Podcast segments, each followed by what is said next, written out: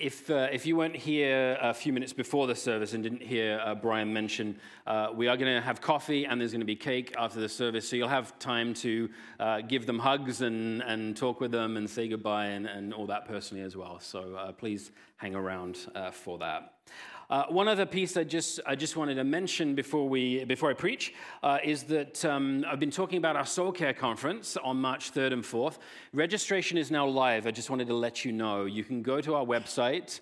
Um, and uh, there it is. Yeah, right on the front page. If you just scroll down a little way, there's that banner there. You can hit register, and it'll take you to a page that kind of explains a little bit more about what it is and gives you some information. There's a video you can actually watch in case you wonder, well, what exactly is it? Uh, and it's the author, Rob Reimer, explaining soul care a little bit. Uh, and, and there's just all the information you need. And then you can hit register and you can go and purchase a ticket. Now, just so you know, the tickets are $100 for the, the two day conference. Um, that covers the conference costs. It also covers uh, lunch both days. It also covers some coffee breaks, uh, covers some materials we're going to give you to make notes and, and that kind of thing. Uh, so you can register and pay right there online. Uh, if, if you don't do technology well, and if you don't know uh, how to do that, um, come in during office hours and our staff will help you uh, register. We can uh, do that for you. Tammy and Jen at the front there can, can help, or Brian can help you do that. Um, if uh, now we do not want the cost to be a barrier to anyone so if you hear that say, i really want to come but, but the, the cost is difficult uh, don't worry uh, we're going to work something out in the next few weeks on how we can potentially scholarship some people so don't don't feel like it's closed we don't want it to be a barrier to anyone um, and one other thing about that, uh, it's really helpful and strongly recommended if you can read the book before the conference. Uh, now, you don't have to. Uh, you, you, can just come to the conference, that's absolutely fine. Uh, but it would really help you if you can read the book because if you've ever been to a conference, you know it's like sometimes you know it's a lot of stuff coming at you, and if you've had a chance to read and process the material a little bit first, it really you'll gain more from it. And so we have a, a case of about 44, I think it's 44 books we have, and we can make them available for $15, which is cheaper even than Amazon. I think there are about 19 on Amazon, and so we have uh, 44 of those at the front desk uh, $15. Uh, once they're gone, they're gone. But if you want to come and purchase one uh, to read ahead, if you like to mark it up and, and make notes, uh, you can come and do that and get that from the info booth or the office during the week. Um, I believe there's a couple of copies in the library if you want to get them out too, just to read. Uh, five copies? There's five still there. Wonderful. So we've got some copies in the library too. Thank you, Julia. Um, so you can, uh, you can get them from the, the library as well. Um, and that's it for now, and we'll be talking more about it the closer uh, we get there. Last Sunday, we learned the identity of John the Baptist as Malachi's Elijah, if you uh, recall and if you were here. So I talked about how after 400 years, w- without prophetic utterance, all of a sudden a voice uh, comes out in the wilderness. John is out there in the wild places, and he's declaring the word of the Lord, which fulfilled the prophecy that said a voice would sound in the wilderness. After a 400 year gap, finally, there was the word of the Lord coming to the people of Israel once again. A prophet who was dressed kind of like the prophet Elijah was described and how he dressed a prophet declaring that the people ought to prepare the way of the Lord. The day had arrived, his coming was imminent. John the Baptist was Malachi's Elijah. And if uh, you missed last Sunday, you might want to go back and listen to that. I did kind of like an intro to the Gospel of Mark as well, which might be helpful, and you can understand a little bit more about what I mean by Malachi's Elijah. Uh, so he's out there, and as well as being out there, uh, kind of declaring the word of the Lord and prepare the way, he was also baptizing people. And he wasn't just baptizing Gentiles as an initiation right into the community of the covenant people, which happened, but he was actually baptizing everyone. In fact, he was probably mostly baptizing Jews. He was leveling the playing field. All needed to be baptized. And this was a baptism of repentance. Confess your sins, turn away from your sinful life and your selfish ways of living and so on, and prepare the way of the Lord. This is how you prepare for the coming of God in your life. Repent and confess. So that was last week. And then this happens Mark 1, verses 9 to 13. In those days, Jesus came from Nazareth of Galilee and was baptized by John in the Jordan. And just as he was coming up out of the water, he saw the heavens torn apart, and the Spirit was descending like a dove on him. And a voice came from heaven You are my Son, the beloved. With you I'm well pleased. And the Spirit immediately drove him out into the wilderness. He was in the wilderness for 40 days, tempted by Satan, uh, and he was with the wild beasts, and the angels waited on him. God's word to us today. So, wait a second. John the Baptist was offering a baptism of repentance. He was calling the people to confess their sins, and then Jesus gets baptized. How does that make sense? Did Jesus confess his sins? Did Jesus repent? Well, anybody who knows anything about Jesus would say, well, well no, he, he can't have. He, he was God. How could Jesus confess? So, why on earth was he being baptized then? And, and I said to you last Sunday that, that Mark is actually quite a short gospel. It doesn't contain a lot of the teachings uh, that some of the others do, like, like Matthew and, and, Luke. So if you were to read this in, in Matthew, he just offers a little bit more information. And in the Gospel of Matthew, it tells this story of Jesus being baptized. And in it, John the Baptist actually kind of, um, kind of sort of balks at it. He, he says, well, essentially what he says to Jesus is, well, no, no, no. You should be baptizing me. I shouldn't be baptizing you. What's going on here? And Jesus says, no, no, no, no. You need to baptize me to fulfill all righteousness. And so John the Baptist consents and he baptizes him. Like John gets it. Why am I baptizing you? You should be baptizing me. What's happening, church family, is that, is that just like it said in Philippians, in Philippians chapter 2, it says that Jesus humbled himself to the point of death, even death on a cross. This is the beginning of Jesus humbling himself. Now, actually, the very beginning of Jesus humbling himself was in the incarnation when he was born, right? That was the condescension of God, the coming down of God to be born a human. That was the real beginning. But this also is the beginning, at least as Jesus as an adult, of him beginning to humble himself. There is no account of Jesus' confession. There is no account of Jesus' repentance because he doesn't need to. And that we know. He doesn't need to do that. But he nevertheless submits to the baptism in order to identify with sinful humanity. I have no sin, but I will submit to this baptism of repentance, a place where all of the people are confessing their sins and repenting of their sins, in order to stand with them in their confession and repentance. That's what he was doing. He's identifying with sinful humanity. He became sin who knew no sin so he did become sin, but he knew no sin. This is Jesus' ultimate identification with us. And it was Jesus taking up the Israel story because he's out there in the wilderness and the, the water and all of those things, taking up the Israel story, who had, which had kind of gotten stuck. It had shuddered to a halt. It had stuttered. It was like stuck in the mud. And Jesus was there getting the Israel story back on the road and on the road towards its fulfillment and its destiny uh, and, uh, and so on. And he needed to do that. God needed to do that because humans had failed at that. This was how God was going to do it. And, church family, this is part of the beauty of Christianity. This is one of the wonderful things about our faith the fact that we don't have a God who is aloof and distant from us. Rather, we have one who has come and stood right with us, taking our punishment for sin scandalously because we deserve it. He's the only one who didn't deserve it. We have a God who has taken the initiative. If he hadn't taken the initiative, if he hadn't moved, we would have been lost, left scurrying around in the darkness, flopping about like a salmon out of water to make a West Coast metaphor. We'd be lost without hope if he had not taken the initiative. We have a God who understands our pain and our brokenness and has decisively done something about it.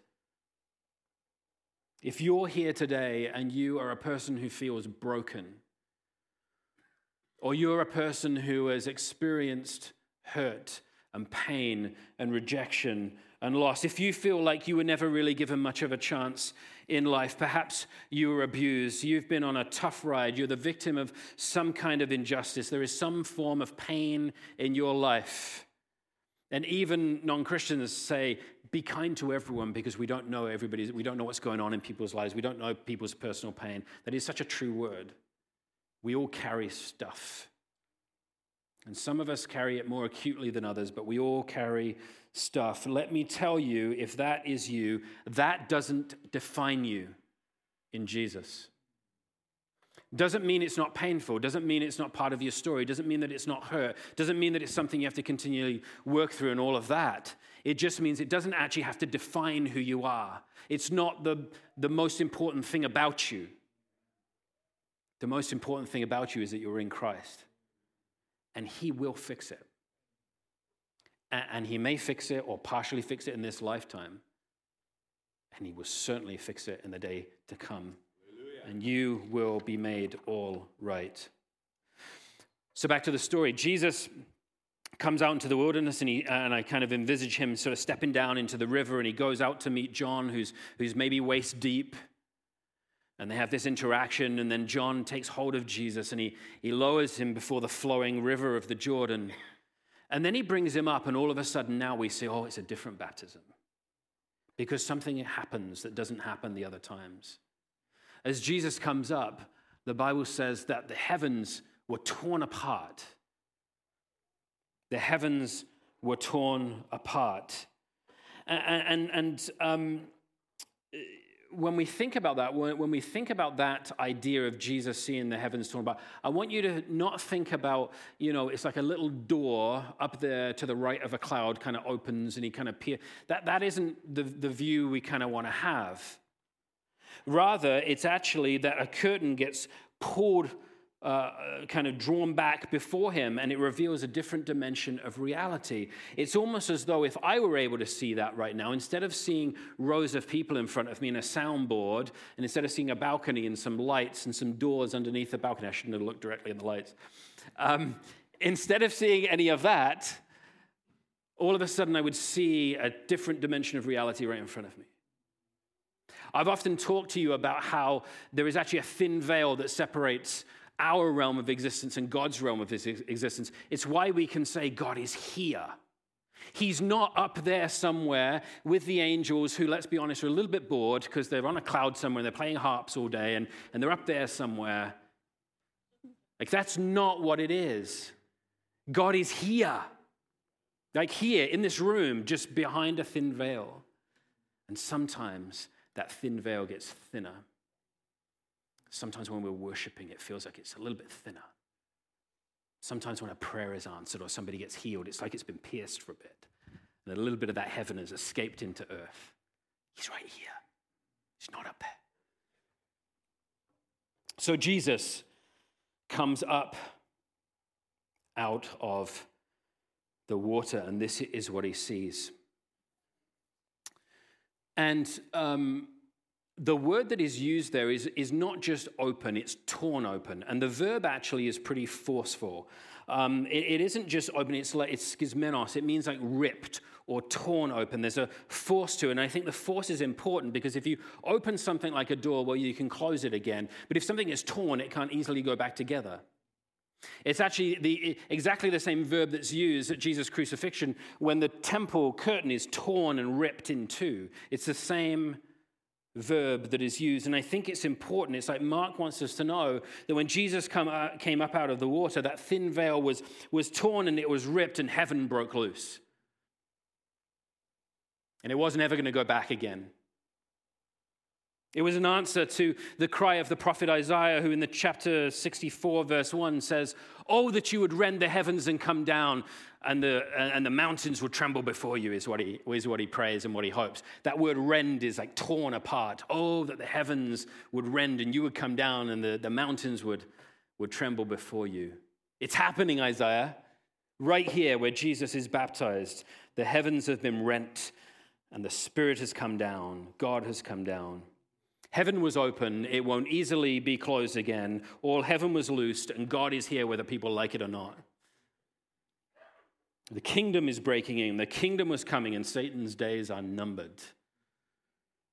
And so Jesus comes up out of the water and uh, and the, uh, and the heavens are torn open. And the first thing that comes from that realm of existence is the Spirit in the form of a dove, and it lands on him. And this is an important thing to understand the theology of Jesus because, uh, and I, said this a f- maybe a few months ago, but I'll say it again. At the level of Jesus being, it's, it, the theological word we use is ontology, the, uh, the level of his being, he remained fully and completely God. He wasn't now, you know, less God in some way, he was still fully God.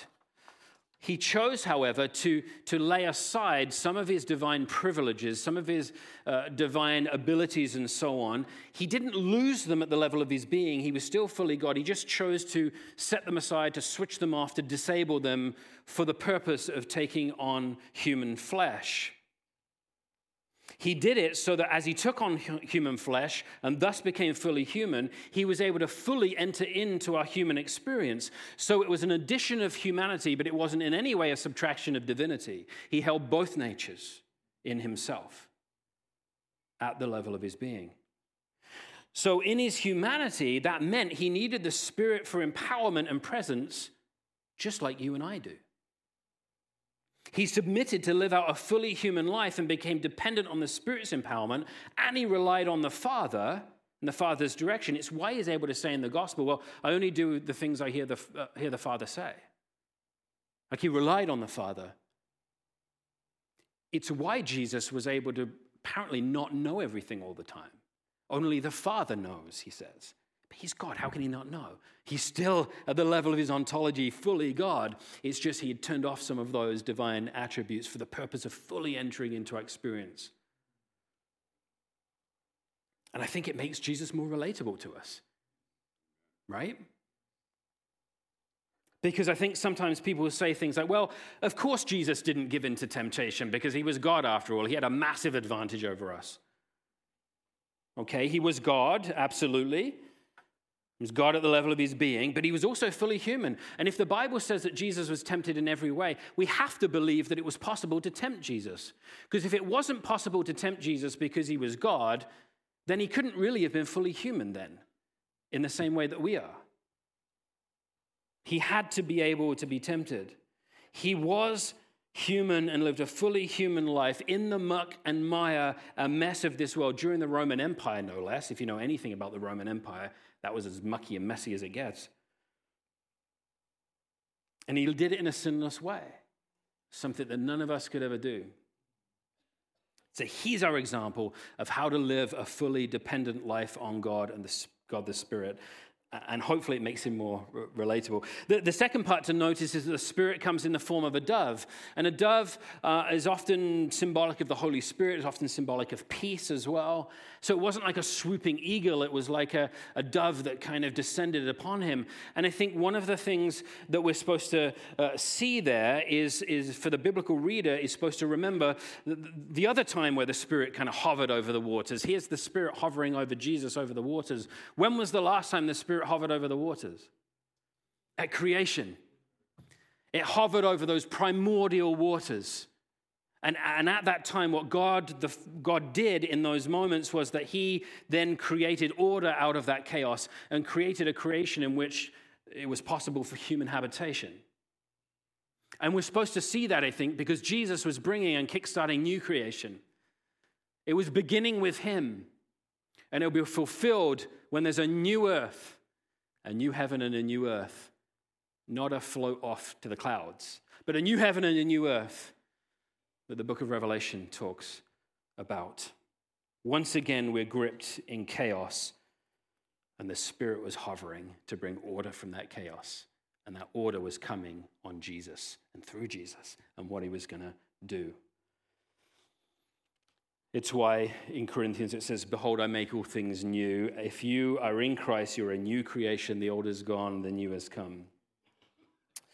And one of the most amazing parts of this passage for me then is verse 11. And a voice came from heaven You are my son, the beloved. With you I'm well pleased.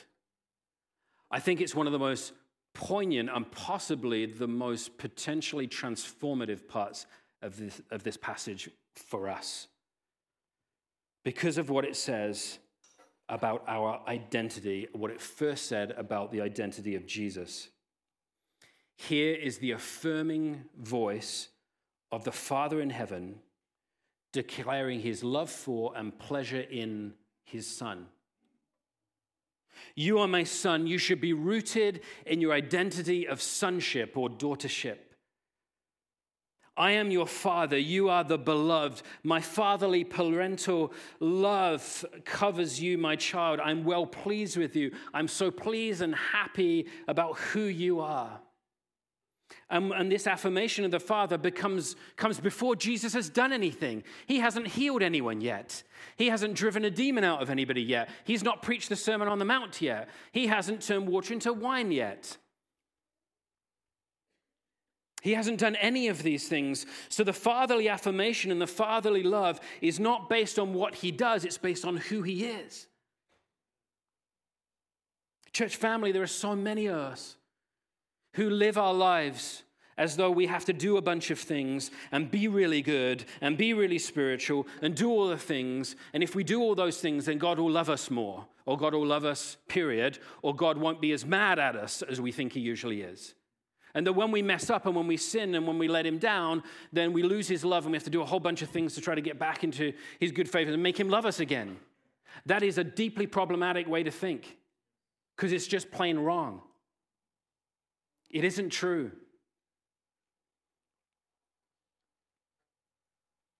What it can lead to is a works righteousness.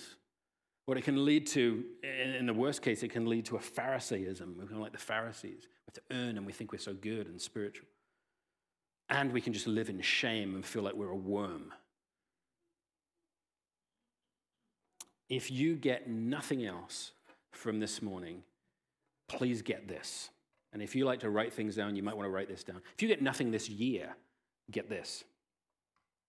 There is nothing you can do to make God love you anymore. And there is nothing you can do to make God love you any less. There's nothing you can do to make him love you anymore, so quit trying.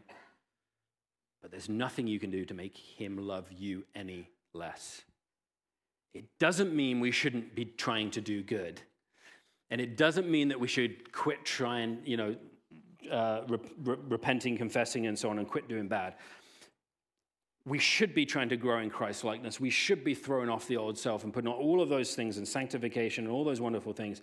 It's just that those things are, are not, are not tied to whether God loves you or not, or his lack of love for you. Any good parent will discipline their child, will at times get mad at their child, will have to, will have to tell them off uh, we'll have to punish them, we'll be disappointed in their actions and all of that. But what good parent would ever say, Oh, well, son, um, you, you messed up, you were mean to your sister. Just want you to know, officially, your mum and I don't love you anymore. Um, so, so you need to go. like, what, what good parent, and I, reckon, I recognize there's bad parents, what good parent would ever do that? No, we still love so deeply our children. The reason we discipline them is because we actually love them and we want them to turn out to be good people. We don't want them to, to, to be harmed and so on. There's, that's actually an expression of love. Love wear different faces. And, and if we love like that, we who are so fallen and broken and have such proclivity to evil, how much more than the infinite, pure, perfect, love of the God of all that is. How much more amazing is his love? So relax. Quit trying to earn his love. Don't live in shame because of your failings. Let guilt turn you to repentance, but then don't let shame keep you trapped. That's the enemy keeping you trapped. It is not God keeping you trapped. Don't let shame hold you but rather understand your love as a child, stand in your brokenness, and allow Him to love you. That's the best application I can give you.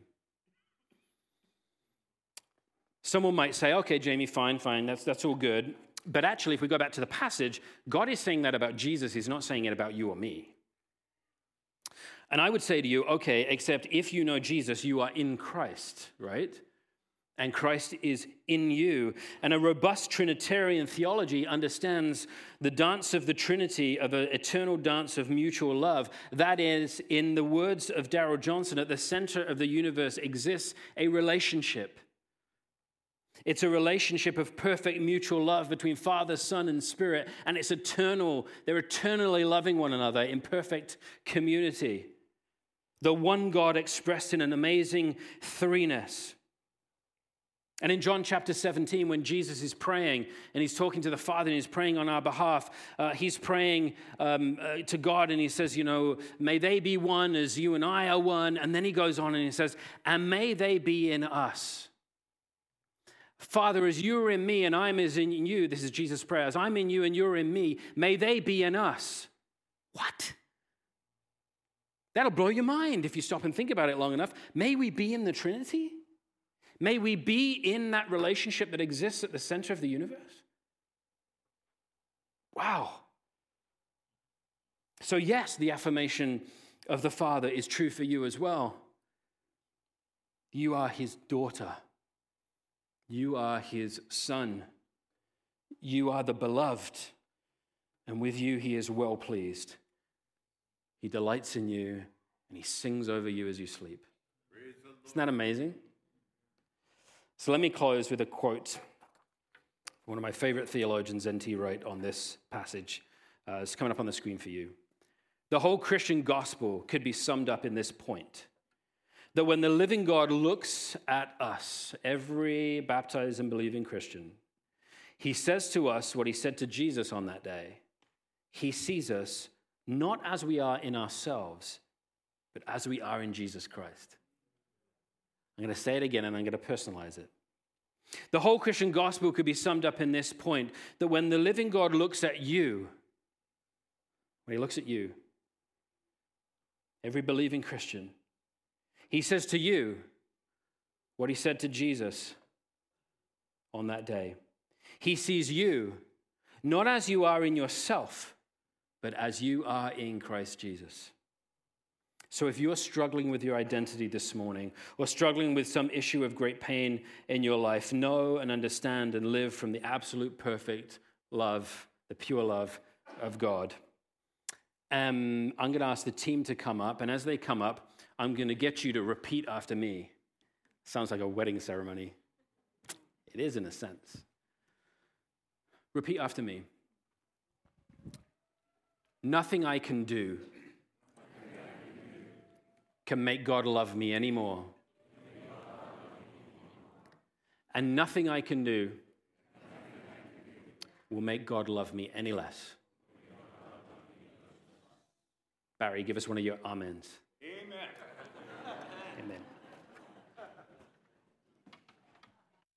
Hello.